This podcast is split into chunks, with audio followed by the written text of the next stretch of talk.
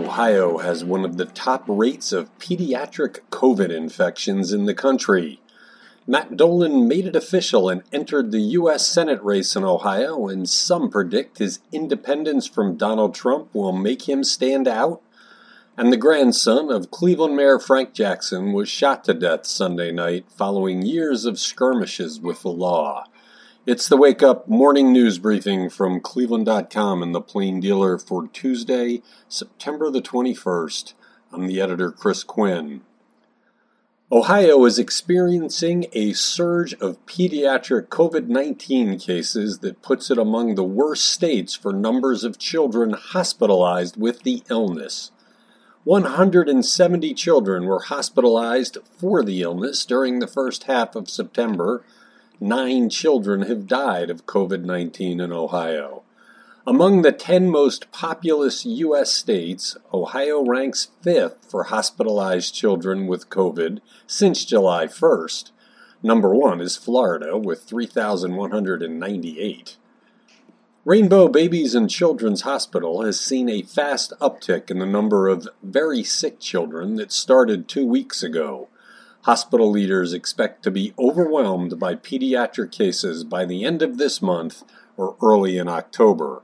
Children began getting infected with the Delta variant of the coronavirus from the moment they returned to school.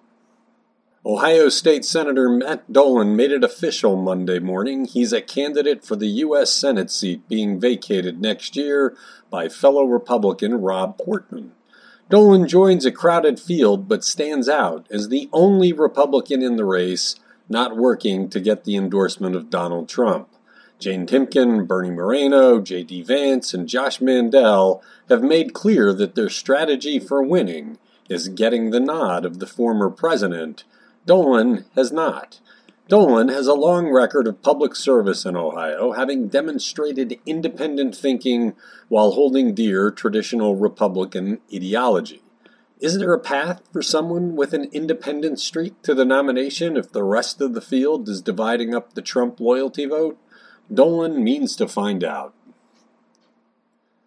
Frank Q. Jackson, the grandson of Cleveland Mayor Frank Jackson, was shot to death late Sunday, three days after investigators made their first significant breakthrough in a 2019 fatal shooting that was linked to a car once owned by Frank Q. Jackson. The death of the 24 year old came three days after arson charges were filed against a man who was accused of setting fire to a car seen speeding away after the 2019 fatal shooting of Antonio Para. The truck was registered to the mayor's grandson, and Cleveland police officers went to the mayor's house that night in search of Frank Q. Jackson.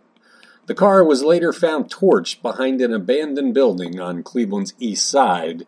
DNA recovered from a hat outside the car was linked to James Greathouse, a Cleveland man who has a history of convictions for violent crimes.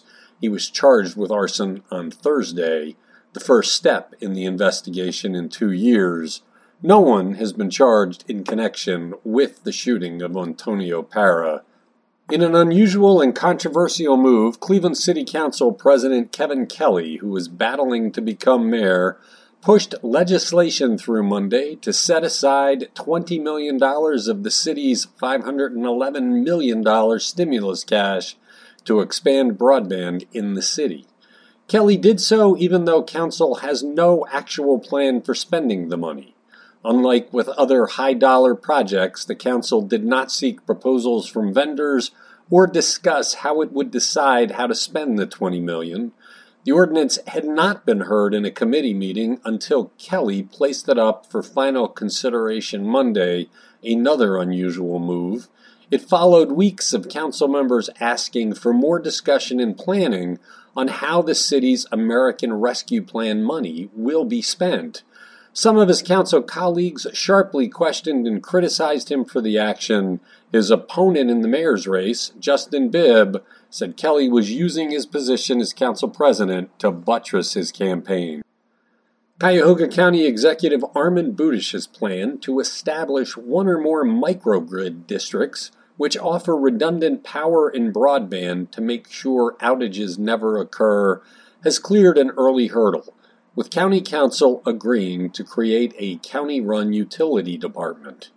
The county will now search for a consultant to help find potential candidates to develop and operate the grids, pitched as a climate friendly business attraction tool aimed at manufacturers and other companies that require a constant and steady stream of electricity and broadband. The microgrid has been one of Budish's top goals since he took office nearly seven years ago. Thanks for listening to the Wake Up from Cleveland.com and the Plain Dealer.